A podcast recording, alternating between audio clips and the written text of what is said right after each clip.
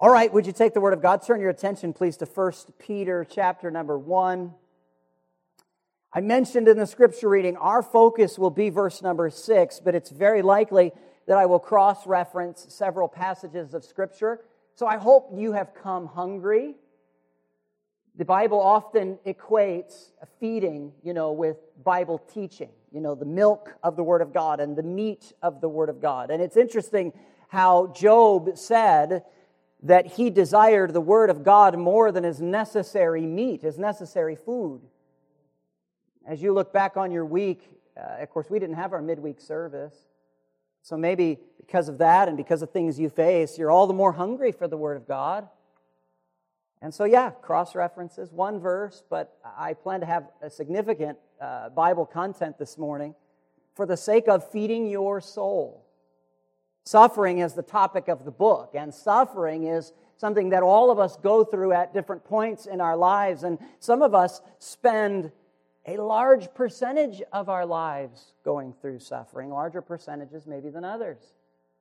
But nonetheless, this is a universal situation, this thing of suffering. And again, a theme of the book. We've considered the theme as we've studied the previous verses in chapter 1, this theme of trials or temptations or suffering. I've pointed that out over and over, so I won't belabor that emphasis, other than to say verse number 6 makes it very clear that life includes seasons of suffering. And so I want to give the message this morning this title, and that is Rejoicing in a Season of Suffering. And we will have uh, some slides uh, this morning. We'll have four major ideas, uh, four points, and I'll give them to you right now. If you're a note taker, you could jot these things down. When you're in the midst of suffering, isn't it true that you often have a lot of questions in the suffering, in the trial? A lot of questions, a lot of things are running through your mind. Verse number six poses and answers, I would say, four major questions. Here are the questions How many?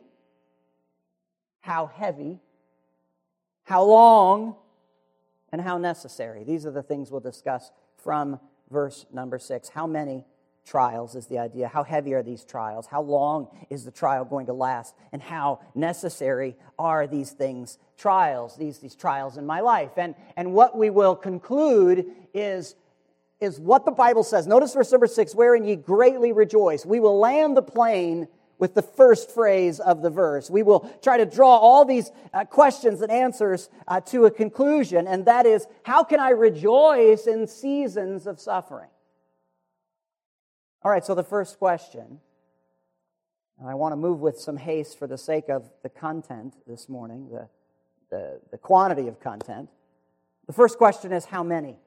And the verse gives us an indication concerning how many trials. We know the verse is about trials because of the word, the last word of the verse, temptations. You understand that in Scripture, the word temptation is used sometimes to describe a solicitation to do evil. And that's what we think of when we think of temptation, a solicitation to do evil. I'm being tempted to do bad. But often in the Bible, the King James Bible translates the word temptation uh, when it is not referring to a solicitation to do evil, but it is referring to a trial or a test. And that's what it is here. And so, how many tests come into my life? Well, 1 Peter 1 6 uses the word manifold. Somebody says, okay, yeah, I, I'm living. I'm living out my life. I'm breathing. I'm, I'm facing some trials, some suffering, maybe, some testing. How many of these things am I going to have to face? Well, Peter uses the word manifold. Here's what it means it gives us an indication of how many, but it means that which is diverse, um, that which is various, and specifically, it's the idea of many colored it is an assortment of trials, uh, manifold trials. And so we know that the theme of the book is suffering, and in specific, the book is about suffering in the face of religious persecution. And that's one category of the manifold trials is, is to be persecuted because you love Jesus. That's, that's really the, the context of this book. But it is okay to recognize the manifold types of temptation. So, so you might not right now be facing religious persecution because you love Jesus, but you're definitely going through or have been through a time of trial and suffering. And so, yeah, the content of the book is about persecution. That's the type of, of trial. But maybe your trial is a vocational trial. You're struggling at your job. Or maybe because of the virus, you've lost your job. And that brings about some suffering financially, not just a vocational trial, but maybe you're facing financial trial. Maybe you're facing health trial. I mean, and you've tried to, you know, take care of yourself. You've tried to make reasonable food choices and stay active, and yet you're still something has come about in your life that just was just just totally surprising, and you're facing a health trial, and you find it alarming, and you feel like you're free falling physically. You know, you don't know what to expect. Maybe you find yourself in pain physically because of the health trial. Uh, maybe the type, the manifold temptation is not just persecution for your faith, not vocational, not financial, not just health, but, but sometimes the ones that hurt the deepest are relational trials. Because you love people. And for some reason, they're not reciprocating that love. Maybe it's your spouse and you're struggling in that relationship. Or maybe it's your children and they're wayward and your heart is broken because you know they're making the wrong choices and you know they are volitional creatures and they're making their own decisions and you can't control them anymore at this stage of their life. And so, manifold temptation. It is, it is many colors, if you will. It, it is a, a rainbow, a, a plethora, a variety of different trials that, that enter into a person's life. Somebody says, Pastor Johnson, I was kind of hoping this message this morning would encourage me. So far, none of this is encouraging. All right, we got to identify that there are various kinds of trials, manifold trials, temptations. But let's also identify that there is a manifold grace of God. For every type of trial that comes into the life of the believer, there is also sufficient grace. And I'm not just making this stuff up. Look over just a few pages in your Bible to 1 Peter chapter 4. You need some encouragement? Well, read 1 Peter chapter 4. Look at verse number 10. And remember the word manifold. 1 Peter chapter 4, verse number 10, the Bible says, As every man hath received the gift, even so minister the same one to another as good stewards of the manifold grace of God. There is a variety of trials, yep, but there's also a variety of, of God's grace in a, in a believer's life. And so rejoice in that. So the question is, how many? Well, the simple answer how many trials? Lots of trials. Lots of different types of trials.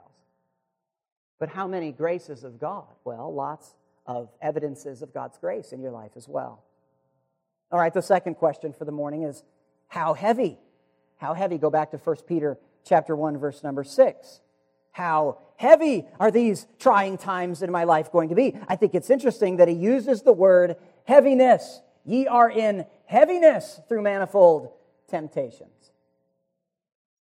Um, so, how heavy? The answer I would suggest is that, is that it is going, you could say real heavy, but uh, to make it more, I think, specific, you could say that it would be personally heavy when you try to answer the question, how heavy? It'll be personally heavy in the sense of subjectively heavy. Okay? I'm saying that the trials that come into your life might not actually be heavy for somebody else, but they're going to be heavy for you. If you've tried to do any weightlifting, uh, you understand that if you're with somebody and, and they're lifting some weights, they may be able to lift more than you can, or you can lift more than they can. It's heavy for them. It's, you know, maybe not heavy for you, whatever how heavy, I want you to know that it is real heavy when you're the one trying to lift it. And, and other people might look at your situation and say, ah, that's no big deal. Maybe they've lived a little. Maybe they've been through that. Um, and now they're on the other side of it. But, but you are in a place of distress trying to lift it up. And that's the idea of heaviness. It is, it is that which stresses you or is, it causes distress. And we've already, when we answer the question, how many, we've already dealt with the idea of, of specific trials, right? But the idea of heaviness is not the idea of specific trials. The idea of heaviness is, your emotional response to carrying those trials. I mean, you are in a place of grief. You are distressed. It's your emotional response because of the heavy burden that you're facing. And often, when you get bad news about your health or about your job, bad news brings about grief, an emotional kind of panic. Um, and this is not unique to your situation or my situations. But this idea of bad news carrying with it some kind of emotional impulse known as grief is actually replete through the scripture. There are numerous examples of heroes of our faith that get some bad news, let's say, and they respond evidencing grief, distress, and heaviness. And I want you to see that. Keep your place in 1 Peter chapter 1 and consider with me Matthew chapter 17. Would you turn over there? I hope you, by the way, I hope you value a Bible preaching church, a, church where you hear Bible pages turning. You see people looking at the Word of God. If our day needs anything, they need the Word of God. Um, and so I commend you for following along and appreciate the sound of Bible pages turning. Matthew chapter 17, we're thinking about this idea of heaviness and grief and stress. And Jesus in Matthew 17, we'll look at verse 22, he is prophesying here concerning his death and his resurrection. And the bad news, if you will, is communicated to his disciples. And in verse number 22, if you have a red letter edition of the Bible, you see Jesus here communicating the bad news. At least it's bad news in the eyes of the disciples. He says, The Son of Man shall be betrayed into the hands of men, and they shall kill him. And the third day he shall be raised again. And notice this they were exceeding sorry. The disciples responded with being deeply grieved, exceeding sorry. It's the idea of heaviness and grief. So again, uh, you feel like it's overwhelming, whatever the bad news is you hear, that's not unique to your circumstance. And this is the disciples' response. They were exceeding sorry, deeply grieved. They were in heaviness. But it's not just unique to the disciples. It's not just unique to finite beings like the disciples. Because times of grieving even entered the life of the infinite God, the Lord Jesus himself. You're in Matthew's gospel. Turn to Matthew chapter 26. How heavy is the question on the screen? Matthew chapter 26. Notice verse number 37. And he, that's referring to Jesus in Matthew 26, 37, and he took with him Peter and the two sons of Zebedee and began to be, notice this, sorrowful and very heavy. This is Jesus himself. Then saith he unto them, My, you have a red letter edition of the Bible? This is Jesus speaking. Jesus says, My soul is exceeding sorrowful, even unto death. In his humanity, he is feeling the heavy burden of distress and grief as he prays here at the Garden of Gethsemane. Even Jesus, in his flesh, feels seemingly distressed, not in a sinful way. And by the way, by the way, oh, and by the way, not in a sinful way. And you understand that you can face times of grief and you can do it while maintaining your Christian virtue.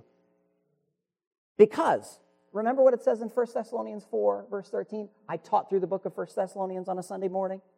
Hopefully, you remember the idea of verse number 13 that we are to sorrow not even as others which have no hope. Jesus sorrowing in his flesh, yet eh, sorrowing in a sinless way. The disciples, I believe, back in Matthew 17, as they are uh, feeling the sorrow and the heaviness of the news that their Savior would be killed and betrayed, rightly sorrowed. Christian people can sorrow and can have times of heaviness. It only becomes sin when you start sorrowing like the world, those that have no hope. You sorrow through the lens of the good news, the gospel of Jesus Christ. And I don't want to get to my conclusion before I'm done answering these questions. But that's kind of the emphasis of the small title there at the top rejoicing in seasons of suffering. How can anybody rejoice in seasons of suffering? Well, it has to do with a deep gospel understanding. That's a teaser for the conclusion. So the first question was how many? And the answer is lots of trials, but lots of grace. The second idea is how heavy? And the answer is that it's personally real heavy, but in heaviness we have a hope that the world does not have. And it is in that hope we rejoice, because we sorrow not as others who have no hope. All right, the third question is this How long? How long? Go back to 1 Peter chapter 1. How long will I face these tests, these trying times, these times of suffering? How long? Well, notice uh, verse number six. I love these words. If you're in the habit of marking in your Bible, this will encourage you. It says, Wherein, in verse number six, wherein ye greatly rejoice, though, and here's the words, now for a season. Again, you might underline those words, now for a season. It'll comfort you if you let it. Somebody says, Pastor Johnson, the idea of how many, and you said lots, and the idea of how heavy, you said real heavy, that didn't encourage me all that much. Well, let this encourage you. Because how long? The text tells us that these sufferings are only for a season, they're temporary. So, what are you facing right now? I don't know exactly what you're facing. God knows what you're facing. But what Peter wants to encourage the reader with is that whatever you're facing, whatever multitude, uh, manifold temptation you're going through, it's only temporary. And that's extremely encouraging, especially if you're under the weight of the heaviness of the grief. There's coming a time, what Peter wants you to know, yeah, now you're in it. Now but it's only for a season. And these people uh, to whom Peter is writing, remember, we've discussed the idea that, that they are running for their lives because they love Jesus. And lots of them are homeless, um, they're distressed. It's literally a life or death situation for them. And what he's saying is hey, guys, this is what you're going through now, but it's only for a season. And what he's trying to do is give them a heavenly perspective in the midst of their temporal circumstance. He's saying, folks, there's coming a time when you won't suffer. It's only for a season. He's saying there's an end to the persecution of your faith and an end to maybe the vocational trial. Uh, a lot of these people lost their jobs because they were uprooted. Uh, there is an end to the health trial. You understand, by the way, that the people in the first century didn't have hospitals and medical facilities like we do. And when you're uprooted from uh, your place of origin and you're scattered abroad for the sake of the safety of your own life, it's very likely that as you travel, you come across things that cause you or your children, people you love that you're traveling with, to be sick. Like these categories of trials that I gave at the beginning persecution of faith and vocational trial and financial trial and health trial and relationship trial. Not only do we face those things, these people are facing the, those things. And Peter wants them to know, yeah, you're going through that now, but it's only for a season. It's only for a little while. And can I say this? And I want to say this as lovingly and carefully as I can.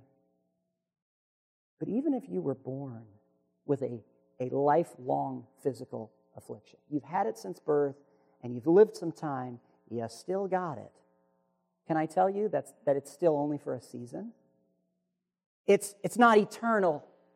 Because in heaven, you won't have that lifelong affliction. Uh, because you are, if you're saved, you are the present possessor of everlasting life. And your life on this earth is only a season. Uh, you, you know what James says? Your life is but a vapor. It appears for a little time and then it vanisheth away. So even if you have a lifelong physical affliction, Remember that life is short compared to eternity with Christ. And rejoice in that. Whatever you're facing. How long, Pastor, will I have to face this? Well, only for a season. Some of the financial woes or the physical woes, some of those things will be dealt with in this life and relieved in this life. Some of the relationship struggles that stress us out, there'll be a solution to those in your lifetime. But others, may not be solved until eternity. But, ladies and gentlemen, rest assured, they're only temporary and they will be solved. And again, I'm not making this stuff up. It's right here in the text. It's also uh, restated later in the book. Would you turn over to 1 Peter chapter 5? Look at verse number 10.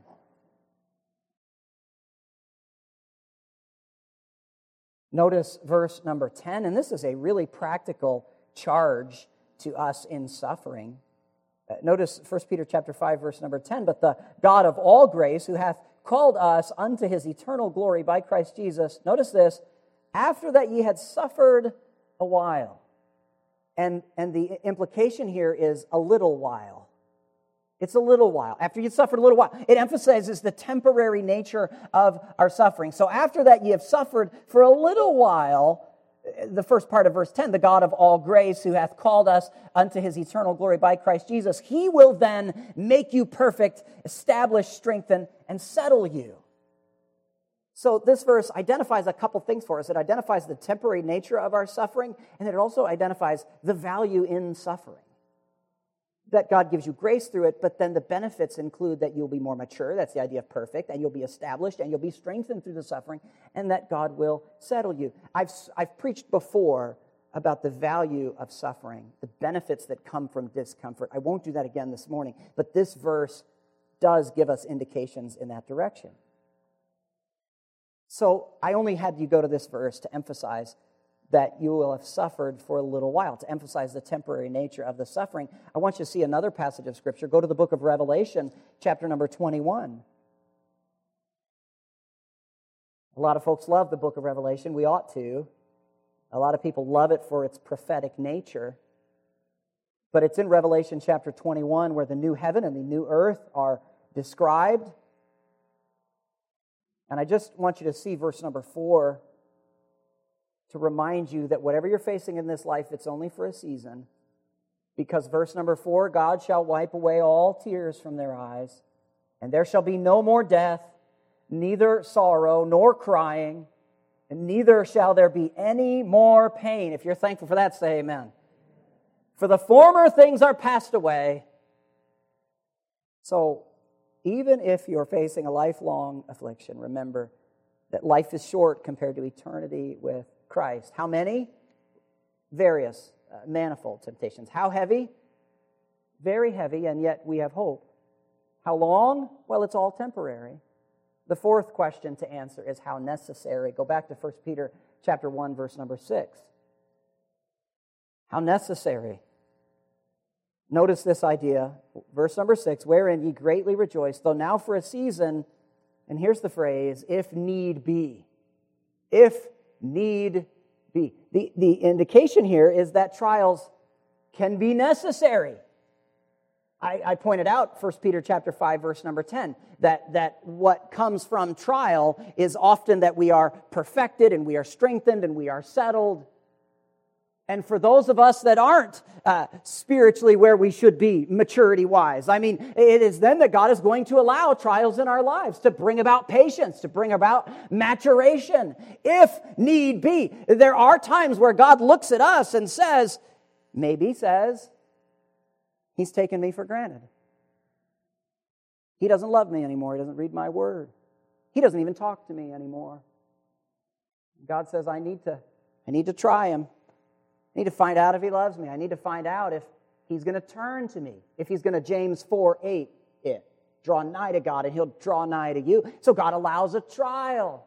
If, uh, that conditional idea of if, if need be. How necessary is it? Somebody says, Pastor Johnson, I like the idea of how long, and you said it's temporary. The text tells us it's temporary. But somebody says, Pastor Johnson, you know what would be really encouraging? Not just that the, the, the trial is temporary, it'd be really encouraging if you were going to point to a verse that says that the trials would be no more.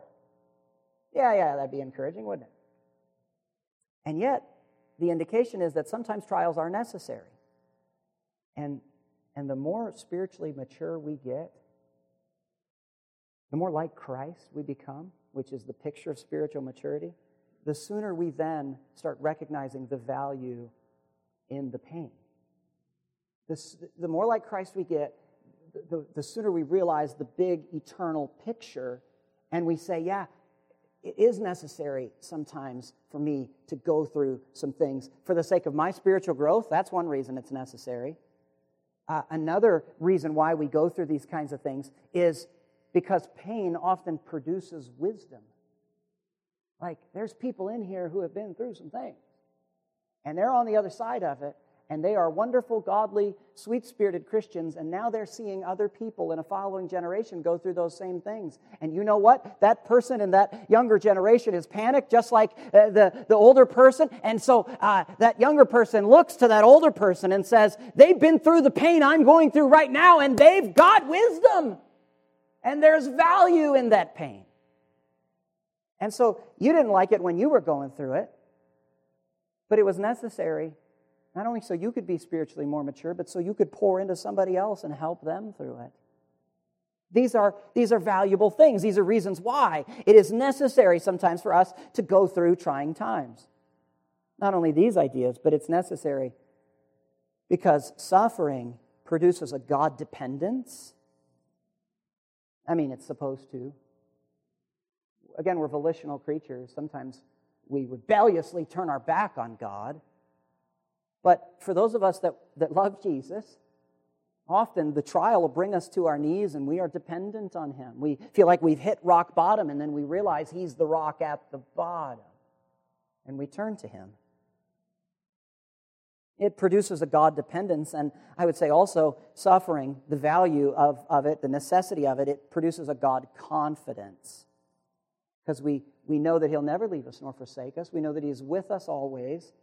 And all of a sudden, trials come into your life, and you become more than a conqueror, not because of you, but because of Him. Because of Him.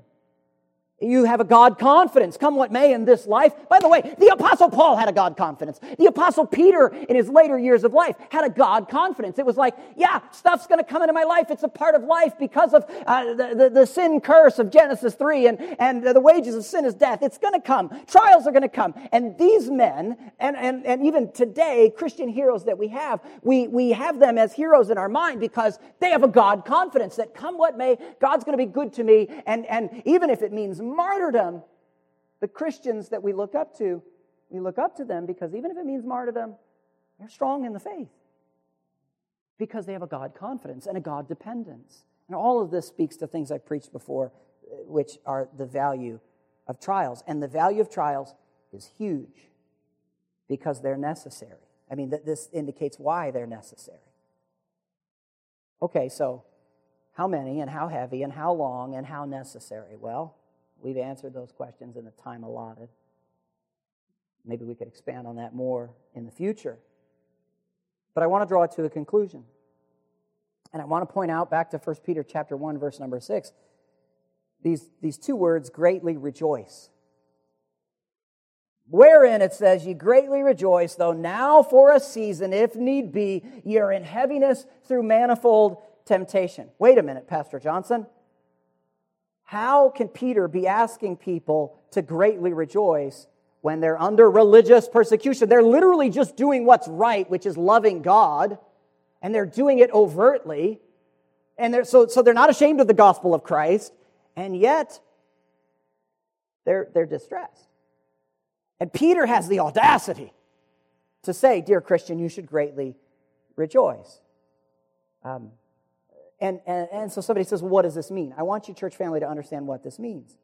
He uses this idea of greatly rejoice several times in the book of, uh, book of 1 Peter. Notice verse number 8 of chapter 1 Whom having not seen ye love, in whom though now ye see him not, yet believing, notice this, ye rejoice. It's the same idea of greatly rejoice, with joy unspeakable and full of glory. Uh, chapter 4, verse number 13, if you want to turn over there, again, this idea of but rejoice in so much as ye are partakers of Christ's suffering. You're not the only one suffering, Christ suffered. And so, in that, ye rejoice, even his glory shall be revealed. Ye may be glad also with exceeding joy. And this idea at the end of verse 13 of chapter 4, exceeding joy, is the same idea as is mentioned at the beginning of 1 Peter chapter 1 verse number 6. So Peter uses this idea several times of greatly rejoicing. And I think it's so interesting that this idea of greatly rejoicing, exceeding joy, is considered a religious term. Commentators point out that in the secular Greek writings, this particular Greek word was never used. It's only used in correlation with people who understand the gospel. It, this idea, what is the, the, the attribute of a Christian that Peter is trying to invoke here is to be unique to those that call on the name of Christ. And it is, this is not the only place it's found in Scripture, but it is only to be associated with those that believe. Greatly rejoice. What does it mean? It is an experience of intense joy. It is that which is outwardly expressed. It is, it is typically some type of spiritual joy related to rejoicing in God, rejoicing in who He is, rejoicing in what He has done. And this is not a mild word. It is the idea of, wow, you see a person who is greatly rejoicing because of Christ, and you look at their life and you say, wow, something is going on in their lives. They know who He is, and they know who they are, and they are in love with Him in spite of seasons of suffering. That's the idea of greatly rejoice. Um, and again, it's replete through the scripture. This Greek word, this idea, is also in Luke chapter 1. We got a little time. Turn over there if you would. I want you to see it. I like it when you see it. Don't just take my word for it. Luke chapter 1. You know the text. Christmas is coming, by the way. I'll probably preach portions of this text. Luke chapter 1, look at verse number 46.